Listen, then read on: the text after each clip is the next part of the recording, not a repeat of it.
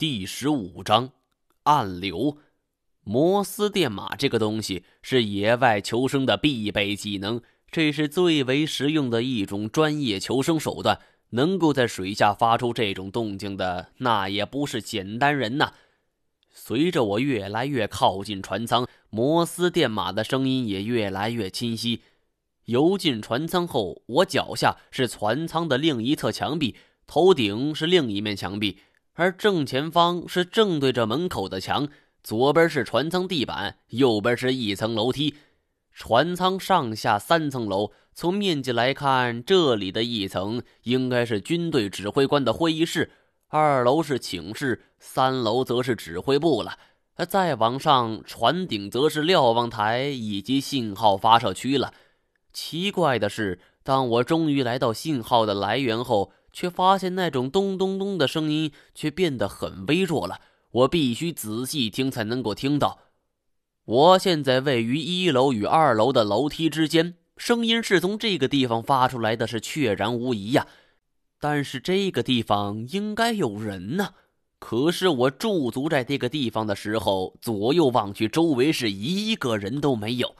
咚咚咚是极其微弱呀，却没有消失，它就萦绕在我的耳畔。我瞬间是冒了一身的白毛汗，怎么可能呢？这种声音肯定是只有人才能够发出的，而只有人才会有这样的智慧和手段。可是眼前没有一个人存在，这样的情况下，莫非是鬼在发 SOS？那就算是鬼，七百年前随着巨舰沉没的蒙宋将士也不懂得摩斯电码和 SOS 吧？变成了鬼，也不至于与时俱进，进修了外语吧？近代人干的，近代人总得留下些衣服、尸体之类的线索吧？但是这里却什么都没有。而这时候，胡烟梦像是发现了新大陆，他半跪在地，像是在做一个很神圣的仪式。我看的是一头雾水呀，不明白这个小丫头到底在干什么。足足过了有一分多钟，他这才抬起头，指了指我们的脚下。我明白了，声音是从我们脚下传来的。我头皮都炸了，我瞬间觉得，假设这一切都是真的，这他妈绝对比鬼还可怕。这艘船是侧向翻倒的，我们脚底下就是海底了。难道说有人在石头缝里，或者是在海沙里？想来想去都是觉得难以置信呐。为了确认这一情况，我也学着胡烟梦的样子跪在墙壁上仔细听，咚咚咚的声音确实比之前清晰了不少。要不是咬着呼吸管，我非得倒吸一口凉气呀！真的在地下，但是怎么可能呢？总不能是有人被这艘船给压住了吧？我和胡烟梦两人为了更为细致的观察环境。主动就游出了这艘巨艇，但是游出来后，未免就有些失望透顶了。从外边看来，这艘船没有任何不妥，跟其他沉船一样，它的下边也只是普通的海底表面，没有异常。而这就奇了怪了，求救的人总不会是土行孙吧？你丫是怎么进去的？我们想要一探究竟，只有一个办法，就是想办法把这艘巨舰给抬起来。说说当然容易了，抬起这艘九十多米长的巨舰，凭我俩可办不到啊！我趴在巨舰楼梯与地表接触的一带，隐约看到有一个拳头大小的圆柱就露了出来，顶在巨舰之上，而位置就恰恰是声音发出的地方。虽然不明白这个圆形的小柱子是干什么用的，但一定与摩斯电码的传播有关系。要不是这两者是死死贴合，我们不可能听到声音。我正在冥思苦想该怎么办，忽然不知从哪成群成群的鱼就游了过来，它们数量众多且惊慌失措，这是一种动物界的本能啊！我四下望去，所有在沉船中藏身的鱼群都游了出来，种类繁多，有的连我都叫不出名字。我最开始以为是有鲨鱼之类的大型天敌才导致他们这种行为，但是我仔细看了一下，这些船只所有的破损都很小，鲨鱼之类的大型鱼类根本钻不进去，他们实在是没必要游出来。而不仅如此，成群的海龟也从远方就游了过来。数量如此之多的海洋生物，我还是第一次见到。而想到这一节，我突然打了一个冷战，暗叫不好，转身拉着胡延梦就跑。胡延梦虽然不明白发生了什么，但是我对于动物习性的了解，自问还是可以胜他一筹的，所以他也只有乖乖听从的份儿。我心中却了然的很，神经是绷到了极限，在没有天敌掠食的情况下，能够引起群居海洋生物的恐慌。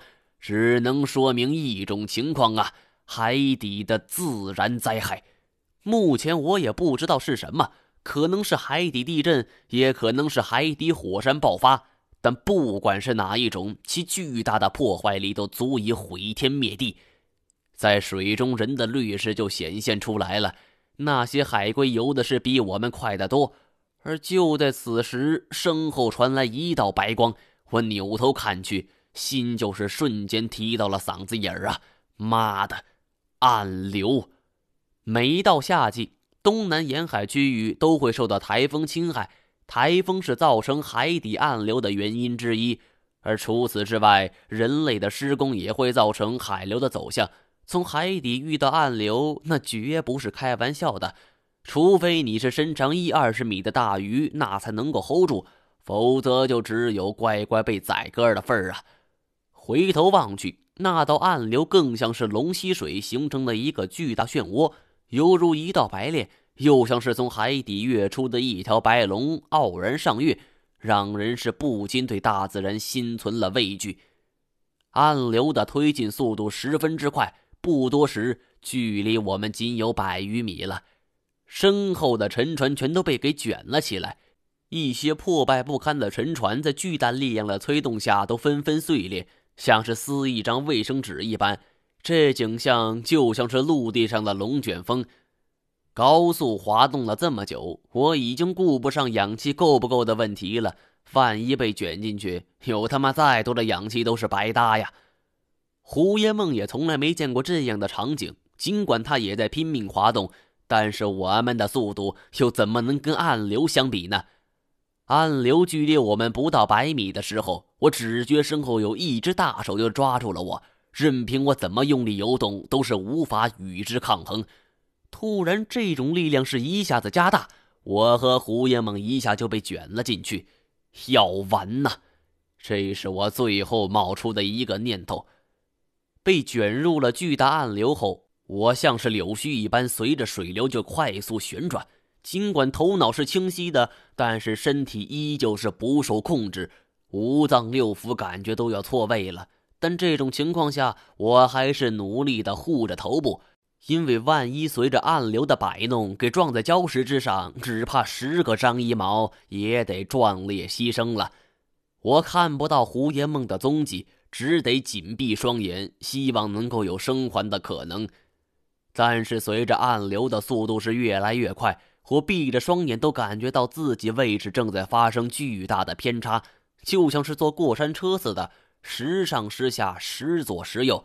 在这个世界上，有过这种经历的，我相信能够站在这儿说话的只有我一个了。很快，我的体力也达到了极限，全身就像被抽空了似的。而随着力量被卸掉，身上的装备氧气瓶也飞了出去，面镜也不见了。这样一来，我也没有了赖以呼吸的装备，神经早已麻木的我，只能是本能的吸了一口气儿，却被呛得咳嗽不出来。咸腥的海水毫不客气的就涌进我的口鼻，无法呼吸，窒息而死的痛苦压倒了暗流对我的冲击伤害。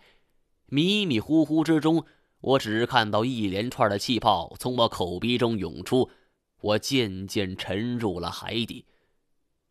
印象中，不知道自己这是第几次溺水了，总感觉自己是命中犯水呀，却每次都侥幸不死。当我醒过来，是半个身子趴在一处池子里边，下半身泡在水里，上半身趴在岸边。我连眼睛都没睁开，先剧烈的咳嗽一阵，将肺里残存的水全都给吐了出来。而有意思的是。睁开眼睛，我才发现还有一条叫不出名字的小鱼钻进了我的嘴里，而且还是活的。也不知道这小家伙是被暗流卷进我嘴里，还是故意进来避难的。